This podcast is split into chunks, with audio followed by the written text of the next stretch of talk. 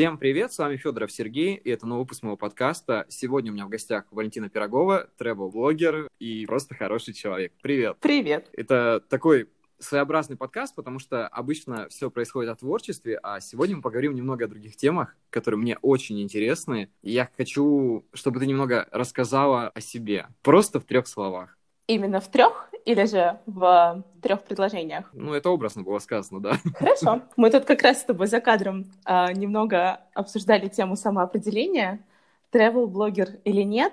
Если все-таки говорим про блогерство, наверное, я все-таки лайфстайл-блогер, человек, который старается вести интересную и насыщенную жизнь. Да, в целом, Валентина Пирогова, все правильно. 24 года, в последнее время немного путешествую, немного езжу по разным городам и странам. Э, наверное, все еще на пути к какой-то своей большой цели, на пути к тому, что я все еще ищу себя. Знаешь, я хотел пошутить про то, что название, которое ты сказала, которым можно было обозначить твою деятельность, я просто не выговорю, потому что я не выговариваю первую букву.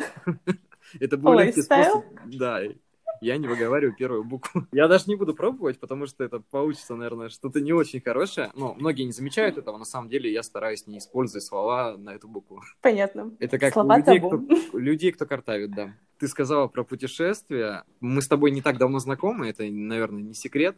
Я только-только узнаю тебя как человека, как личность. Мне стало интересно по твоим рассказам, я хотел немного у тебя спросить о том, как ты ездила в Штаты. Знаешь, этот вопрос будет даже немного охарактеризован тем, в чем различие жизни в Штатах и в России. Я думаю, что многих мучит вопрос, но многие слышат ответ от людей, которые, в принципе, просто занимаются какой-то пропагандой, а тут я бы хотел просто услышать от человека, который был внутри, и что он может рассказать о том, какая жизнь в Штатах. Ну, я хочу сразу предупредить, что это чисто мое субъективное мнение, и что оно не должно влиять ни на чье мнение в целом, потому что моя картина мира и, наверное, жизнь в Штатах была довольно-таки благоприятной. Я, кстати, если захочешь, я об этом тоже расскажу. Все дело было в 2016 году. Тогда я была студентом второго курса, и только начиналась моя какая-то жизнь именно самостоятельная, как студента, как изучение различных горизонтов, различных стран. А, я тогда стала только работать, и общаться с разными людьми. И моя новая коллега сказала мне, Валя, у тебя такой хороший английский, ты студент, почему бы тебе не попробовать поехать в Штаты по программе для студентов Work and Travel? И я задумалась и подумала, а почему бы и нет? На тот момент для меня, для 20-летней девчонки, которая всегда жила в родном городе, всегда, ну, на тот момент это была моя любимая шутка, что я только пару раз была за границей, и то это был Крым, когда он был частью Украины. И я действительно никуда не выезжала до того момента. Я поставила себе цель поехать в Штаты. На это было приложено некоторое количество усилий. В итоге уже в мае 2017 года я уехала в Штаты на полгода. Почему я сказала, что моя жизнь в Штатах была достаточно благоприятной и хорошей? Я жила в штате Массачусетс, недалеко от Бостона, буквально там пару часов на машине, в то время как э, мои же одногруппницы, которые тоже принимали участие в этой программе, попали в Чикаго, еще в какой-то штат, где русские девушки, ну, девушки славянской внешности считаются девушками легкого поведения. И если я каждый день сталкивалась с добродушными американцами, то девчонки каждый день сталкивались с предложениями э, весело провести ночь, если ты понимаешь, о чем я. Собственно, ну, да. Да, собственно, поэтому я считаю, что мой опыт был благоприятнее, чем опыт девчонок, и это не означает, что в Америке все так хорошо и радужно. Но в целом полгода прошли достаточно быстро и очень интересно, и за полгода это была очень хорошая школа жизни. Внезапно оказаться в другой стране, внезапно начать жить отдельно, самостоятельно снимать дом, внезапно самому ходить по собеседованиям. Кстати, одно из моих самых ярких воспоминаний именно про Америку, как я там оказалась, я поняла, что в этой стране все зависит только от меня. От моей доброжелательности, от моей порядочности, от того, насколько я настойчива, от того, как я могу биться в открытые двери. И я до сих пор считаю так, что Америка — это страна возможностей, что все зависит только от потенциала человека и от того, чего он хочет добиться. Пример. Я пришла на свою основную работу, и каждый день я всем говорила, «Здрасте, я Валя, я здесь новенькая, давайте знакомиться». Для меня, как для человека, который очень любит тишину, спокойствие, свой какой-то внутренний уголок, э, я отчасти все-таки интроверт. Это был такой огромный шаг навстречу знакомству с людьми, и я до сих пор ни о чем не жалею. Это дало мне большое количество новых связей. Это в целом характеризует Америку. Если ты не приходишь и не хочешь пробиться, если ты первым не начинаешь диалог, если ты не спрашиваешь, там, кто у тебя работает в такой-нибудь сфере, я ищу работу, познакомь меня с кем-нибудь, сейчас очень условно, то никто к тебе не придет и предложение тебе не даст. То есть это, наверное, был такой первый инсайт, который я получила от э, первых пары недель проживания в Америке. Какие да? были сложности? Да. Вот у меня сразу вопрос возникает. В чем была сложность, допустим, когда ты переехал? Я так понимаю, что с английским у тебя все в порядке. Я сейчас говорю не о языковом барьере, а скорее всего о такой адаптации, наверное. Достаточно сложно было понять менталитет людей, то, с кем я общаюсь. Сложно было, потому что в моем городе, даже я работала в отеле с иностранцами, иностранцев было не так уж и много. А здесь, попав в абсолютно новую среду, каждый день видеть менталитет людей, э, было вот именно сложно привыкнуть к этому, к их распорядку дня, к тому, как устроена бюрократия, начиная от заполнения бумаг на трудоустройство, заканчивая э, оплатой собственных налогов и получением зарплаты. То есть сложно было лично для меня первое время перестроиться именно в таком плане. Получается, что ты пробыла там первый раз полгода, правильно? Да, все верно. Я была там только один раз. Полгода вот именно летом 2017 года в рамках студенческой программы. Студенческая программа, кстати, не означает, что ты только работаешь. А, студентам дается месяц в конце программы на путешествие. Можно объездить Штаты, кто-то берет, арендует машину, едет с одного конца Америки на другой. В целом, простор для творчества в рамках этой программы достаточный, чтобы любой студент, кто приехал в Штаты, понял, нравится ему страна или нет. В целом, а, я знаю ребят, которым абсолютно не понравилась Америка, и единственным плюсом они считают, что они сумели подзаработать денег, так как все-таки зарплатная ставка на лето для студентов там выше, чем в России. Ну, если как таковая здесь присутствует в стабильном виде, потому что, ну, все-таки студенчество это такое. Да, это точно. Ну, то есть, получается, ты там побыла какое-то время, у тебя был месяц на то, чтобы увидеть страну, и расскажи немного, куда ты съездил, какие у тебя были впечатления, какие места тебе больше всего понравились? Сказать честно, если мы снова возвращаемся к теме хорошего и плохого опыта. У меня был хороший опыт, потому что я всегда проводила время только с американцами. В американской компании и, наверное, я вот проживала ту самую американскую жизнь. Ребята устраивали на какие-то пикники, мы выезжали за город, ну, true American life. В то время как, например, мои одногруппницы общались только с русскими и с э, украинцами, с казахами и прочее. В целом, я успела побывать несколько раз в Бостоне, в ближайших штатах от меня. И, конечно же, я была в Нью-Йорке. Но, знаешь, наверное, за всю поездку самым значимым событием лично для меня были столько не поездки в другие города, а тот факт, что я смогла посетить концерт Coldplay на стадионном туре.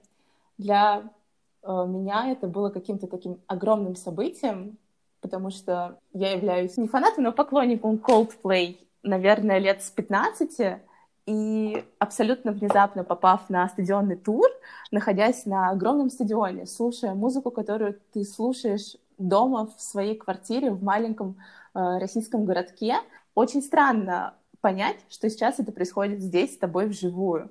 И вот такие моменты, мне кажется, определяют э, жизнь и дают понять, что в принципе все возможно. Это, наверное, было самым большим впечатлением от того лета в Америке. Знаешь, немножко задумался, когда ты сказала о том, что тебе было интересно общаться с американцами, а многим студентам было привычнее общаться там, с украинцами, казахами, русскими и так далее. Наверное, это больше, знаешь, у кого-то просто тянется к тому, чтобы открывать какие-то новые впечатления, общаться с людьми. Для многих американцы как э, инопланетяне, для тех, кто живет в России. У нас жизни чем-то отличаются. И когда люди приезжают, допустим, в другую страну, у многих возникает такое ощущение, что они немного не своей тарелки. Ну, то есть им просто непривычно. Это другая жизнь, другие менталитеты, там, другие взгляды и все такое.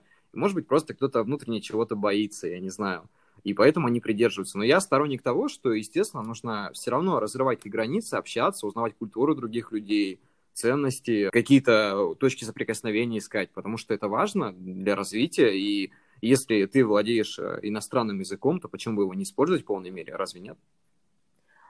Я согласна с тобой. Я оказалась в таких условиях. У меня не было соседей русскоговорящих. У меня на работе в моем отделе не было русскоговорящих. А, а девчонки соседствовали именно с русскоговорящими ребятами.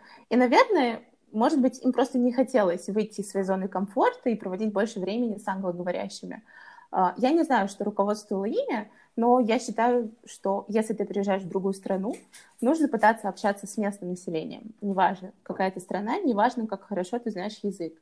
В любом случае узнать культуру и традиции страны, менталитет и то, как живут люди, можно только общаясь именно с жителями этой страны, к примеру, не знаю, организовав бранч, сходив на пикник, ну, в зависимости от страны, конечно, поинтересовавшись, где местный рынок, сходить на рынок, посмотреть, что у них там, как происходит. Только так можно полностью понять других людей, вот этих самых инопланетян, которые где-то там живут на другой стороне земного шарика, которые тоже живут, и у них тоже свои привычки, обычаи э, и традиции ну и при этом мы для них тоже в каком-то роде инопланетяне. Ну, потому что у нас тоже свой менталитет. Иногда общаешься с кем-то, кто приезжает из другой страны, и для них удивительны какие-то определенные вещи. К примеру, как мы разговариваем. Ну, мы же, получается, говорим очень много. То есть, если так сравнить наши языки, даже когда обращаешь внимание на переводы, допустим, иностранных фильмов, сказали, допустим, одну фразу, а нам приходится как-то увеличивать это все, чтобы а, это прозвучало намного длиннее, и мы совпали по синхронности. Знаешь, это достаточно любопытно, потому что я как раз-таки учусь на переводчика, и ты затронул достаточно интересную тему переводческих соответствий, то есть языка оригинала и языка перевода. И зачастую фразу увеличивают не для звучания, не для долготы, а для того, чтобы ты корректно ее понял согласно той контекстной ситуации, в которой мы все оказываемся, когда смотрим этот фильм. Но в целом я соглашусь с тобой. Все люди в абсолютно во всех странах по-разному говорят, по-разному мыслят. Наверное, в этой ситуации меня никогда не воспринимали как русского человека. У меня действительно очень хороший английский с американским акцентом. И зачастую бывали случаи, что люди гадали, откуда я приехала. Это могла чаще всего это была Греция или Македония. Мы общались ну, на одном языке с американцами, и в этом проблем не возникало. Скорее всего, возникали проблемы в стереотипах, которые от меня были в сторону американцев, и от американцев ко мне, как к русскому человеку. В этом плане действительно именно стереотипы зачастую не давали нам как-то полностью просто прочувствовать друг друга, потому что я уже относилась к людям с каким-то определенным мнением в своей голове, и люди ко мне относились как к русскому человеку, тоже заранее как-то обрисовав меня как человека. У меня сразу же возникает вопрос. Скажи мне, есть ли какие-то, допустим, те же самые американские какие-то слова, сленги, которые нереально перевести на русский? То есть как бы пояснить, что это так вот нашими словами? Есть же какие-то сложности перевода, они в любом случае возникают, да? Я не буду углубляться в сленг, так как в системе российского образования переводчики изучают больше не сленг, а физические, юридические документы, какую-то основную базовую лексику, возможно, техническую. Переводчиков в университетах готовят э, к тому, что, возможно, они будут работать на заводах, нотариусами и помощниками менеджеров в каких-нибудь э, промышленных компаниях, и поэтому выражение «мне нужно сходить в туалет», э, к сожалению, как сленг не рассматривается. Но, знаешь... Нет, я а, немного, я... наверное, некорректно выразился. Я имел в виду таких, знаешь, бывает такое, когда переводят фильм, и там произносится какая-то фраза, которая у нас в русском языке абсолютно искажена, и она абсолютно отличается от оригинала. То есть, это знаешь, как у кино... кинопрокатчика бывает такая привычка менять название на русский лад которое, в принципе, совсем ничего не значит подобного. То есть, как бы, это не то название фильма, которое было в оригинале, это не то значение смысла, которое вкладывали авторы. Ну, вот я к этому, наверное, имел в виду. Знаешь, мне пришел абсолютно другой пример на ум, потому что я не могу вспомнить пример какой-то из живой речи. К сожалению, в российской сфере образования и обучения переводчиков, обучению устной речи учат в магистратуре. Я, наверное, так как я не практикующий переводчик, и лингвистика дала мне хорошую базу и хороший язык, я вспомнила другой пример. Это «Алиса в стране чудес». В целом книга Льюиса Кэрролла была переведена на русский язык э, немного искажая смысл, потому что если вникнуть в книгу, непосредственно само чаепитие это отсылка к английскому мужскому клубу, куда не допускаются мужчины. Поэтому в Алису кидают чашки, так как она женщина, и она пошла в женский клуб. Точно так же, как и Соня Мышь почему-то в русском переводе стала женского пола, но на самом деле э, Dormouse, она была также мужского пола, так как все еще идет отсылка к мужскому британскому клубу. Вот это первое, что я вспомнила на скидку. У меня пришел еще один пример. Это слово, например, спам. Мы же не переводим да. вот, что это какое-то ненужное электронное послание. Мы говорим, это спам. Конечно, да. Но сейчас даже есть тенденция, что э, мы говорим больше на рунглише. Это смесь русского и английского языков. В профессиональной сфере очень много подобного вроде «Ну что, давай мы с тобой зашедулим митинг», все друг друга понимают. Ну да, это то же самое сказать фейспалм, я не знаю, ты же не говоришь э, лицо и ладонь там. Конечно, да. Я тебе отправлю сторис в Инстаграме, пожалуйста, лайкни, если ты прокомментишь, будет просто отлично, и реакция твоих ридеров будет бесценной. Ну, конечно, да. Хорошо, хорошо.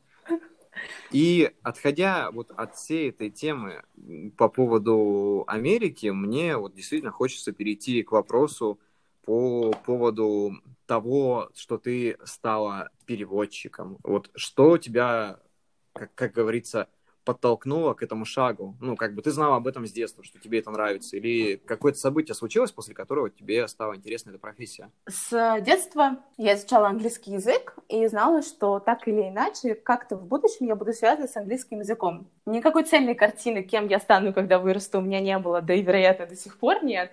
Но в какой-то момент в старшей школе я поняла, что я хочу быть переводчиком. Было несколько аргументов, вроде это позволит мне улучшить базу моего языка, это позволит мне изучить еще какой-то язык. Это будет применимо для любой профессии, которую я выберу в будущем. Ну, кто такие переводчики? Люди, коммуникаторы между компанией и сотрудником, между какими-то двумя субъектами, которые всегда находятся посередине, э, находятся в теме разговора, знают, чем они оперируют, и тем более знают иностранные языки. Собственно, так выбор и пал на лингвистику, перевод и переводоведение, и это было сразу же как holy grail, что я пойду только туда. Так оно и вышло, собственно говоря.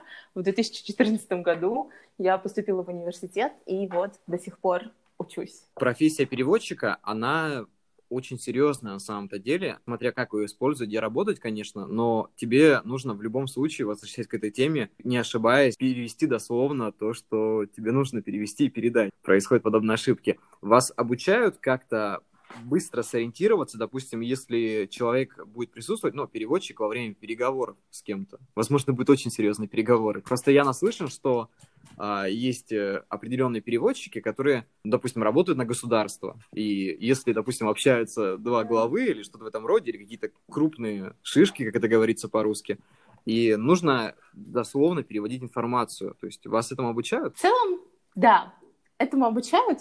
Точнее, э, преподаватели зачастую сами являются действующими переводчиками. И на своем примере, на своих рассказах они рассказывают о этих подводных камнях и том, какие фишки и лайфхаки они используют. В целом, как я уже сказала, именно устному переводу обучают в магистратуре, поэтому я не берусь говорить, как именно будут обучать моих коллег-магистрантов выступать на переговорах. Из того опыта, который я знаю сейчас, действительно переводчик перед э, переговорами, перед своей деятельностью примерно знает, на какую тему будет идти разговор, между кем он будет идти. Иногда переводчику в руки попадает действительно доклад лектора, и он может ознакомиться с э, лексикой и как-то подсмотреть, уточнить у своих коллег и впоследствии уже перевести. Но в целом в любой ситуации, как бы ты ни подготовился, могут возникнуть случаи, что какую-то лексику ты не знаешь, и просто следует действовать по контексту, по ситуации. Ну, я считаю, что это в любом случае правильно, когда есть подготовка к определенной ситуации, потому что,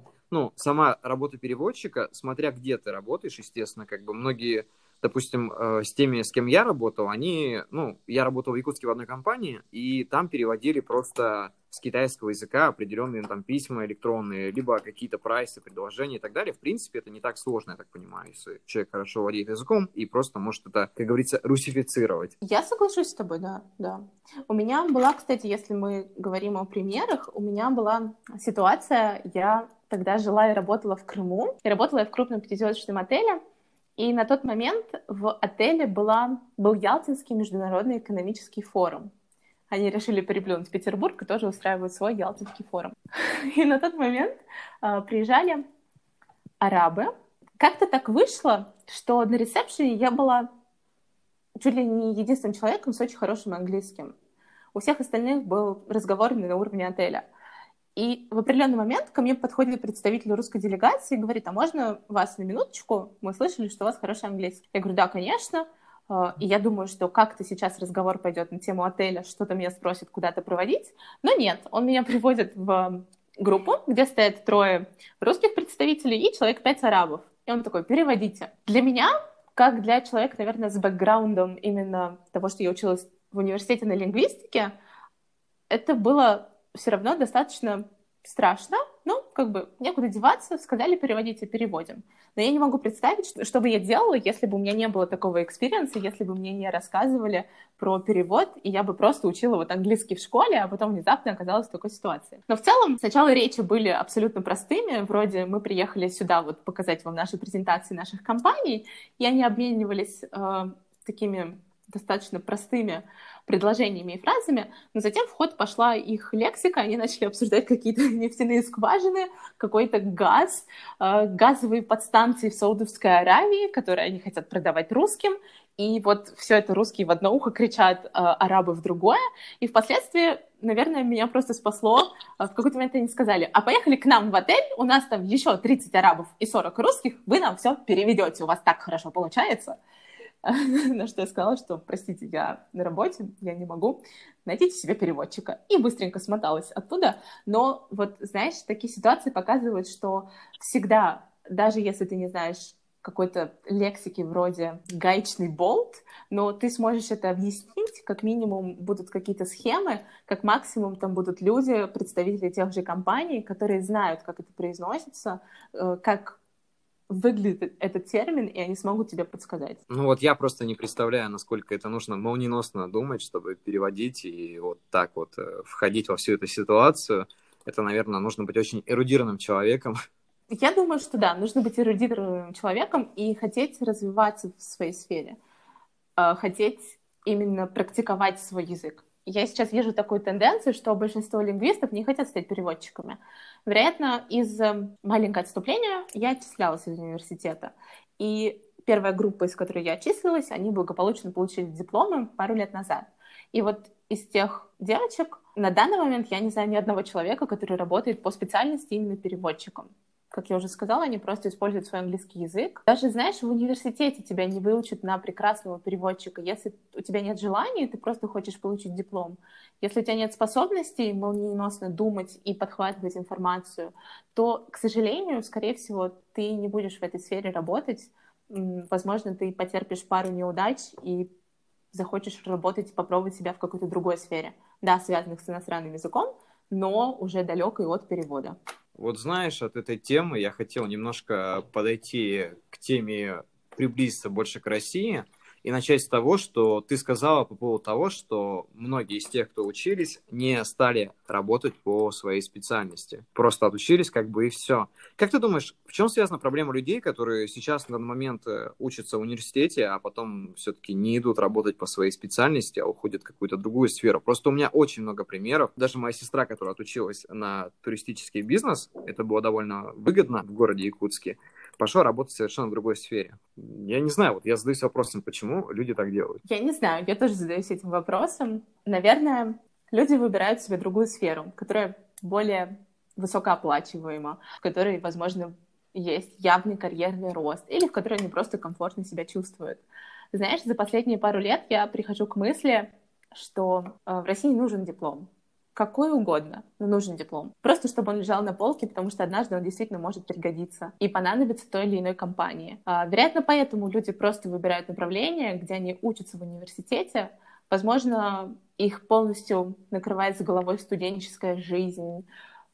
Возможно, они просто ходят в университет и сидят там пары, чтобы по выходу получить диплом. Возможно, кто-то это делает ради мамы с папой, потому что всю школьную жизнь до этого им говорили, что сначала школа, потом университет, а потом работа. Я не знаю, но я соглашусь с тобой, тенденция такова, что люди действительно заканчивают университет и не работают по своей специальности.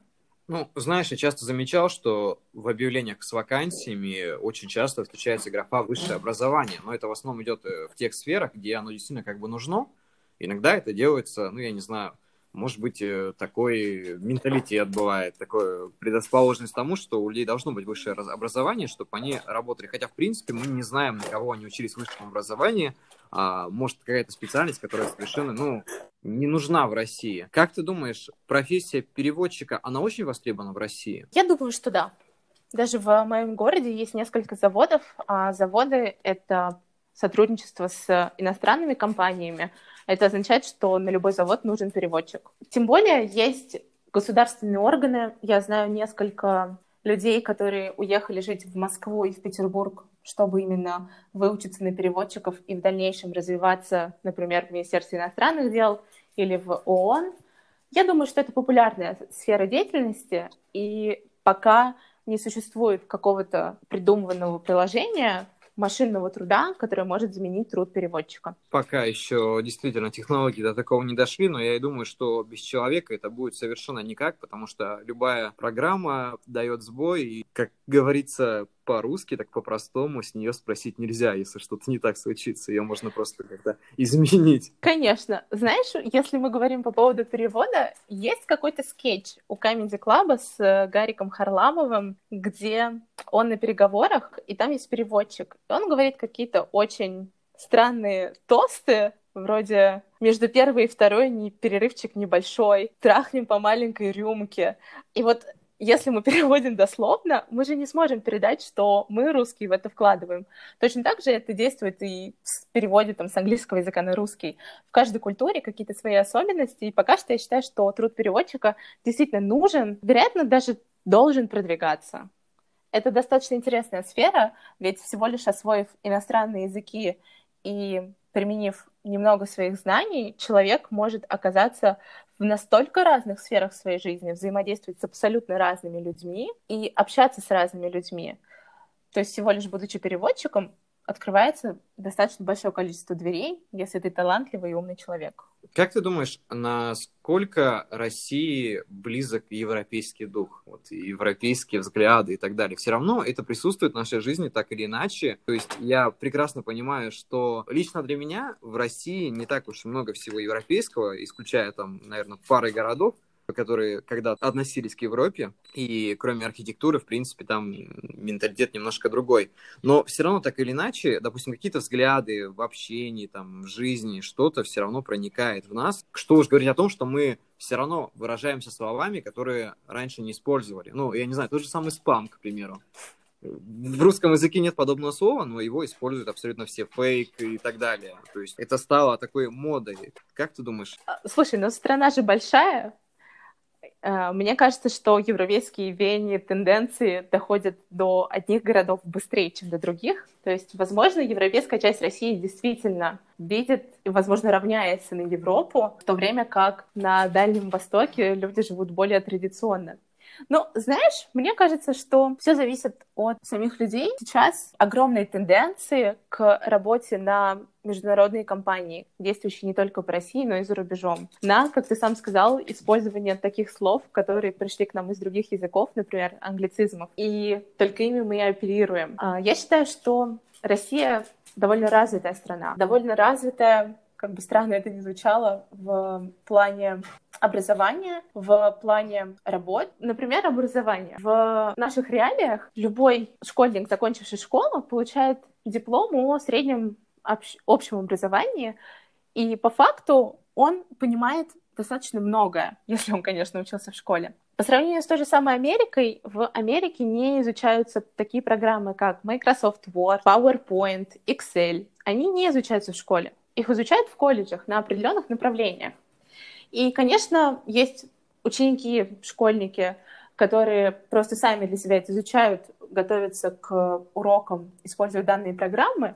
Но в целом есть такая тенденция, что если ты пишешь в своем резюме, что ты владеешь данными программами, в Америке на тебя посмотрят и скажут, ого, ты умеешь а мы этому в колледже учимся. Мне кажется, что просто в российских реалиях нам приходится адаптироваться к большому количеству информации, к большому объему чего-то нового, начиная от технических частей, от э, интернета, от таких же программ, с помощью которых мы работаем, там, неважно, в российской компании, в иностранной, заканчивая тем, что мы используем те же самые иностранные сайты вроде, не знаю, Фейсбука, Ютуба, почти каждый третий житель нашей страны блогер или тиктокер, э, поэтому хочешь не хочешь, ты будешь смотреть на э, Европу и как-то перенимать, возможно, их определенный стиль, возможно, образ жизни, возможно, распорядок дня. Знаешь, меня очень удивил момент, когда ты сказала, что они изучают это намного позже, уже не в школе, как мы. В мое время в школе почти не было компьютеров, я тебе так скажу. Я, в принципе, Word научился пользоваться методом тыка.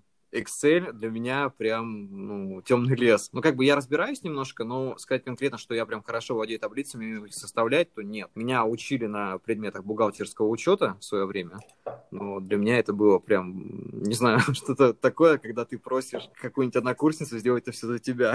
Я не буду с этим связываться. Я не думал, что такая разница, у меня прям диссонанс в голове произошел в этот момент. Понимаешь, все равно у нас э, школа, я не знаю, вот школьное образование в Америке и школьное образование в России, а, смотри, к примеру, для меня лично школа научила меня там, ну, читать, писать. Я немножко научился узнавать историю своей страны, причем более глубоко я его узнал вне школы. Литература то же самое. В принципе, а это все происходило довольно поверхностно. Я не скажу, что мы изучали это глубоко. Были преподаватели, которые действительно рассказывали очень много того, чего ты не узнаешь, допустим, на обычных уроках, э, какие-то открытые уроки проводили и так далее. Развита ли в Америке, допустим, история глубокого изучения своей страны, глубокое изучение литературы?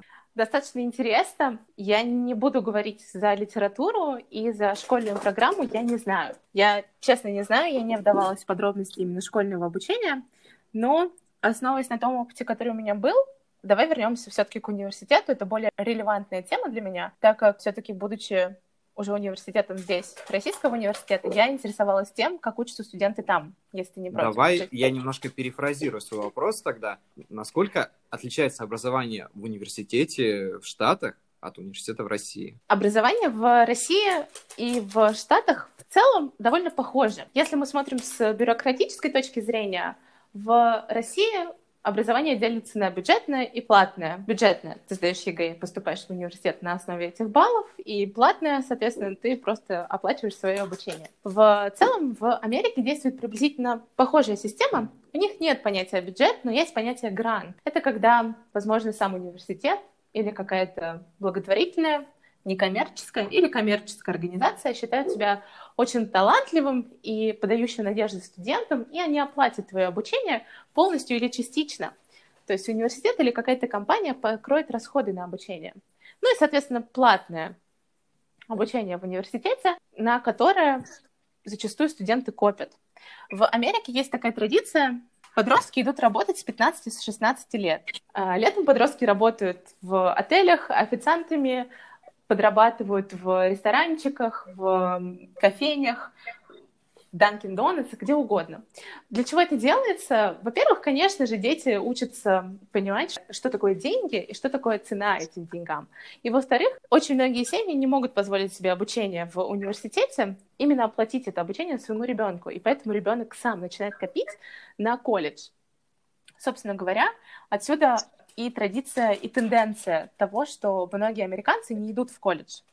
Есть такая старая шутка, которая встречается в, во многих голливудских фильмах, которые показывают там про плохих парней или же про троечниц, школьниц. Когда они вырастают, работают где-нибудь, там, не знаю, на заправке, они говорят, я первый человек в моей семье, который пошел в колледж который пошел действительно в университет. И это правда так есть. В Америке для работы в среднем классе не требуется диплом, в то время как у нас для работы, не знаю, супервайзером в продуктовом магазине, скорее всего, диплом у тебя попросят. Ну и, собственно говоря, если ты успешный будущий студент, тебя профинансируют в Штатах. В России, к сожалению, так не работает. А, если ты талантливый школьник, желающий начать образование в университете, скорее всего, твоих грамот и дипломов будет недостаточно. Нужно будет принимать активное участие в университетской жизни, и, вероятно, это никак не повлияет на твои оценки и на отношение преподавателей к тебе. В то время как в Америке, если ты, например, успешный футболист и студент, ты будешь играть за команду колледжа, и автоматически ты будешь хорошо котироваться в этом университете, к примеру. Но я вижу намного больше плюсов том, что ты рассказываешь. Все равно система более как-то развита. У нас, Да. когда в России ты учишься на бюджетном учреждении, тебе нужно отработать определенное время. В Америке практикуется такое?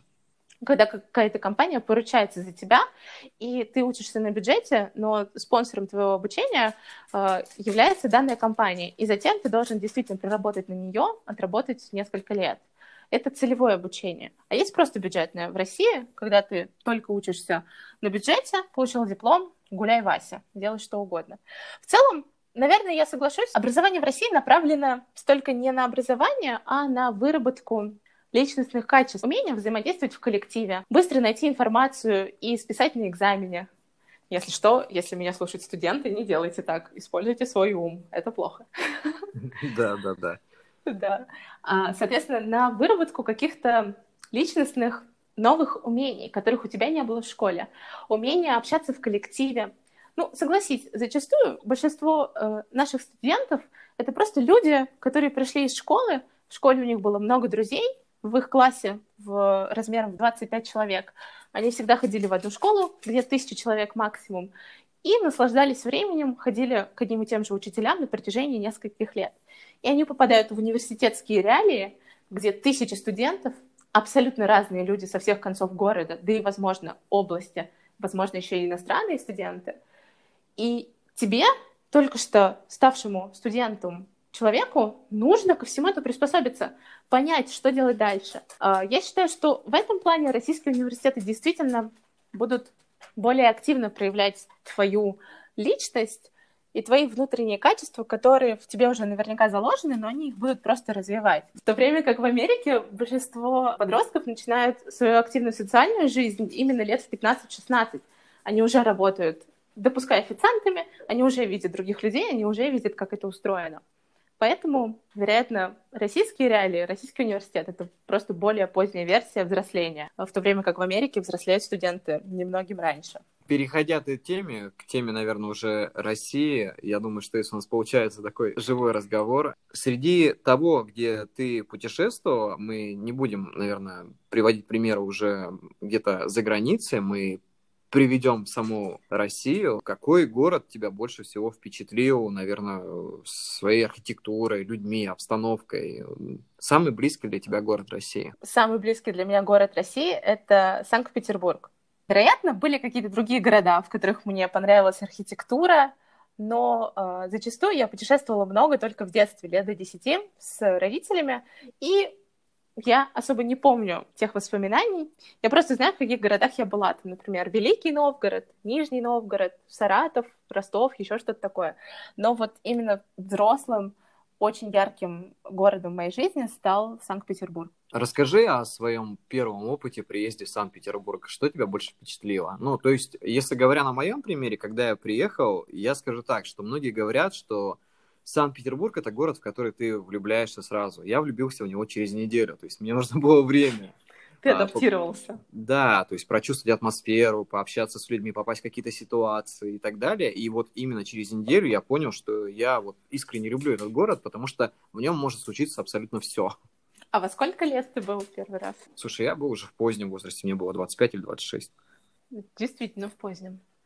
А, я была лет в 15-16, это был девятый класс. Мы поехали с родителями на мои осенние каникулы. Было очень холодно, очень дождливо. Для меня, как для человека, который вырос в южном городе, это было странно, но мне сразу понравилось абсолютно все. Начиная от того, какими доброжелательными были люди, заканчивая архитектурой, пейзажами.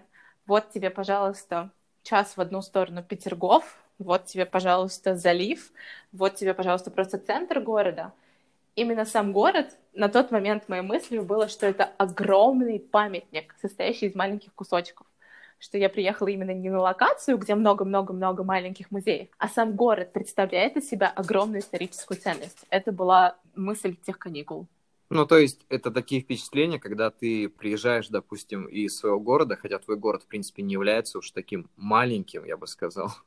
Миллионник. А, да, в большой город. Просто видишь э, архитектуру, какие-то масштабы города, и у тебя что-то происходит такое внутри, что просто меняет, наверное, твои немного взгляды на привычное восприятие российских городов. То есть Санкт-Петербург, у него просто восхитительная архитектура, которая, знаешь, всегда находится где-то фоном, и ты можешь просто прогуливаться, и у тебя, как это говорится, глаз радует то, что происходит вокруг. Ты можешь просто идти по пустой улице, смотреть на архитектуру, и такое ощущение, что ты местами находишься, ну, не то чтобы где-то не в России, может быть, и в России, но в такой России, которую ты хотел бы видеть, наверное, везде. Я абсолютно с тобой согласна.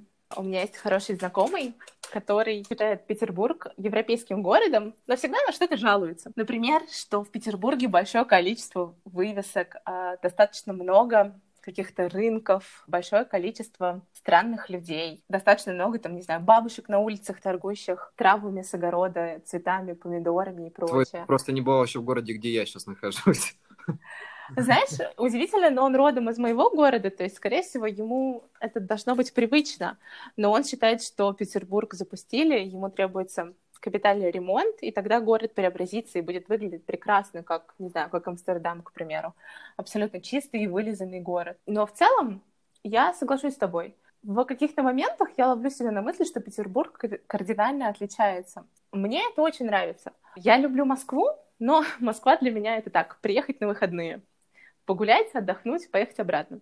Я вижу большую разницу между Москвой и Петербургом. И, конечно, а, когда меня спрашивают, где бы я хотела жить, я всегда честно и открыто говорю Петербург. Кстати, после возвращения из Америки я тоже, у меня был выбор, куда поехать жить в России, и я всегда говорила, что я поеду именно в Петербург, как человек, которому близки какие-то европейские, даже, наверное, американские привычки и образ жизни.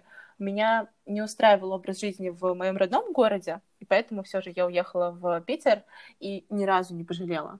Да, было трудно, но я считаю, что это того стоило. Мне хочется попросить тебя, наверное, назвать три места, такие, которые очень сильно запали тебе в душу, потому что, наверное, кто-то из людей, кто нас слушает, еще ни разу не был в Санкт-Петербурге. Куда бы ты им посоветовал пойти в первую очередь? Первое, я считаю, что Петербург нужно изучать с высоты птичьего полета. Ну, хотя бы с крыши. Пожалуйста, не лазите на крыши без присмотра людей и на несанкционированные, нелегальные крыши. Но в центре есть несколько мест, Например, на переулке Пирогова есть прекрасный бар, который называется «Небо и вино» с отличной смотровой площадкой на центр города. Она невысокая, но вы насладитесь видом на крыше и прекрасным вином. А, если вы хотите все-таки чуть-чуть повыше, также в центре, на террасе отеля «Софитель» открывается прекрасный вид на город. «Софитель», «Лотте», они все находятся в пешей доступности отличное впечатление, и вид на самый центр, на реку Мойку и на Исаакиевский собор вам обеспечено. Это был первый пункт. Второй — попробуйте выехать за город. А, если не хотите, Марсово поле к вашим услугам.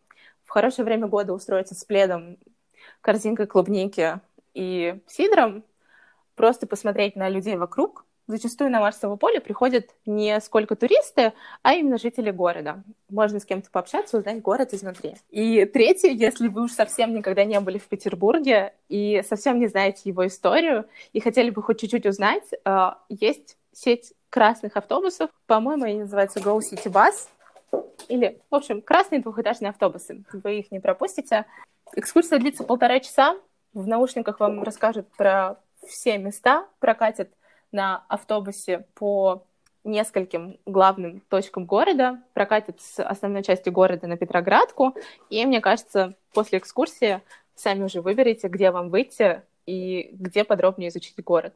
Но в целом просто гулять, много гулять, с одной стороны улицы на другую, ходить там, где не ходят туристы, и, пожалуйста, не ходите много по Невскому. Там делать нечего, пройдитесь лучше по итальянской. Ну, я считаю, что это такие, знаешь, самые необычные места, о которых я мог услышать, потому что действительно многие дают какие-то довольно банальные ответы, и сейчас я понимаю, что... Я бы, конечно, добавил, что нужно еще хорошенько хоть раз напиться на Думской, найти себе приключений, но это такое. Знаешь, я никогда не любила Думскую. Думская кажется мне э, очень противным местом сбора э, очень пьяных людей. Наверное, я больше за культурный отдых, Поэтому, если вы хотите топ-3 места, где вы можете выпить, это бар «Продукты» на Фонтанке, это бар Gypsies and Juice «Евреи и цыгане» на Ломоносово, Вот там отлично, там свойская атмосфера, вы сразу почувствуете дух Петербурга. Наверное, если, если наш слушатель хочет проникнуться именно атмосферой того, как тусят студенты, только переехавшие в Петербург, или же люди, которые просто хотят накидаться, то да, Думская идеально подходит. Но для общения с местными или просто для приятного времяпрепровождения со, со своим партнером или же со своими друзьями, я все-таки порекомендую Ломоносова и Рубинштейна. Знаешь, когда я приехал в Питер, мой друг работал, у меня была куча свободного времени, и я создал себе такую привычку, я вставал в 7 утра, выходил на улицу и просто гулял пешком примерно до обеда. Стал изучать все окрестности, в принципе, уже понимать. Вначале я ориентировался по карте, чтобы не заблудиться, а потом начал понимать, что, в принципе, все не так сложно. Питер довольно несложно изучить, если ты ходишь пешком. Также, в принципе, на метро, если тебя обламывает э, куда-то долго идти, в принципе, там все это развито в этом нет никаких проблем. А, мне стало интересно, как ты изучала Питер? Вот. Лично твой рецепт, как изучить Питер? Знаешь, я приезжала в Петербург не один раз. Я пыталась перепоступить после своего первого курса. Я очень хотела переехать в Петербург, и я месяц жила там летом. Я приезжала на какие-то конференции, я приезжала просто к друзьям, я приезжала в свой отпуск, очень много раз до момента, как я действительно взяла, собрала чемодан и, наконец, переехала. И каждую свою поездку я жила в каком-то другом районе. То у друзей на Петроградке, то где-то в центре на Восстание. И каждый раз я просто действительно изучала свой район. Ходила в своем районе, очень много ходила. Э, Веселая история была в 2015 году, когда я перепоступала, и месяц жила в Петербурге, и в кармане у меня было 10 тысяч на месяц. Естественно, ни о каком метро и автобусах речи не шло, и если нужно было идти с одного конца на другой, то я шла. Конечно, хорошо, что все это было в пешей доступности, так как я жила на Петроградке, а все университеты располагались в центре, и, наверное, только так, именно пешком, с улицы на улицу, каждый день, из магазина домой, куда-то в соседний парк, затем в другой парк, чтобы его исследовать. Бывали, конечно, моменты, что я не успевала домой до развода мостов, деньги на такси мне не хотелось тратить, так как это было слишком дорого. И я оставалась ночью читать в круглосуточном буквоеде на Невском. Он до сих пор работает круглосуточно. Такой отличный лайфхак. И уже под утро шла или ехала домой на автобусе пешком. Ну да, да, да. Я считаю, что в принципе хождение вот это пешком, и когда тебя как настигают такие моменты, когда у тебя нет выбора, все равно это большой плюс. А, одна моя знакомая учила меня одной простой вещи, что все время, когда ты куда-то идешь, тебе нужно ходить разными маршрутами. От этого лучше работает мозг и лучшее восприятие локации. Когда картинка повторяется, ты начинаешь меньше думать и как-то более-менее, это знаешь, мы уже переходим такой к теме, наверное, самопознания, ты начинаешь меньше ориентироваться и меньше обращать внимание на то, что происходит вокруг, на какие-то маршруты, и все становится настолько типично. Это, знаешь, это как ездить на работу на одном и том же автобусе и просто понимать, что, ну, это как почистить зубы, я не знаю, ты просто не думаешь ни о чем, ты просто чистишь зубы.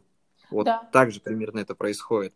И в любом случае нужно менять маршруты, что-то делать, искать то, что будет менять твое восприятие окружающее – и я хочу, чтобы ты на этом моменте пожелала нашим слушателям какие-то наставления. В этом случае я попрошу, наверное, сказать тебе немного о людях, у которых есть барьеры все-таки путешествиям, как э, развивать себя и как все-таки разбивать какие-то стены, чтобы развиваться, двигаться, общаться с новыми людьми и бывать в странах, в которых у тебя все-таки возникают такие мечты побывать. Личная тема. Ребята, не бойтесь до вас была огромная куча людей, которая тоже боялась ехать туристами в другие страны. Начните с малого. С Европы можно исследовать города даже в своей стране. Если вас пугает языковой барьер, в мире огромное количество приложений, переводчиков, брошюр и путеводителей по странам. В этом нет абсолютно ничего страшного. Просто не бойтесь. Выберите для себя свой путь туризма. Для кого-то это чип-трипы с одним рюкзаком по всей Европе.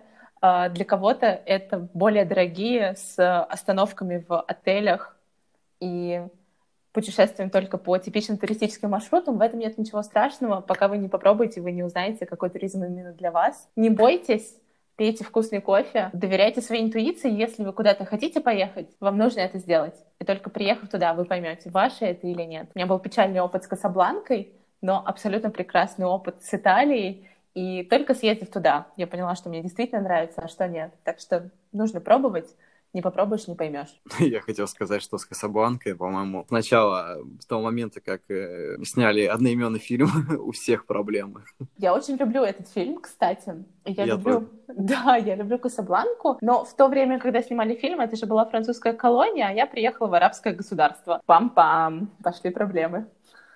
Это были очень хорошие наставления. Я думаю, что на этом моменте мы будем прощаться и увидимся с тобой еще в скором времени в новом выпуске. Я буду очень рад тебя видеть, поэтому спасибо тебе, что пришла. Спасибо, что пригласил. Ребята, спасибо, что слушали. Чмоки. Да, и на этом мы будем заканчивать. И всем пока. Пока-пока.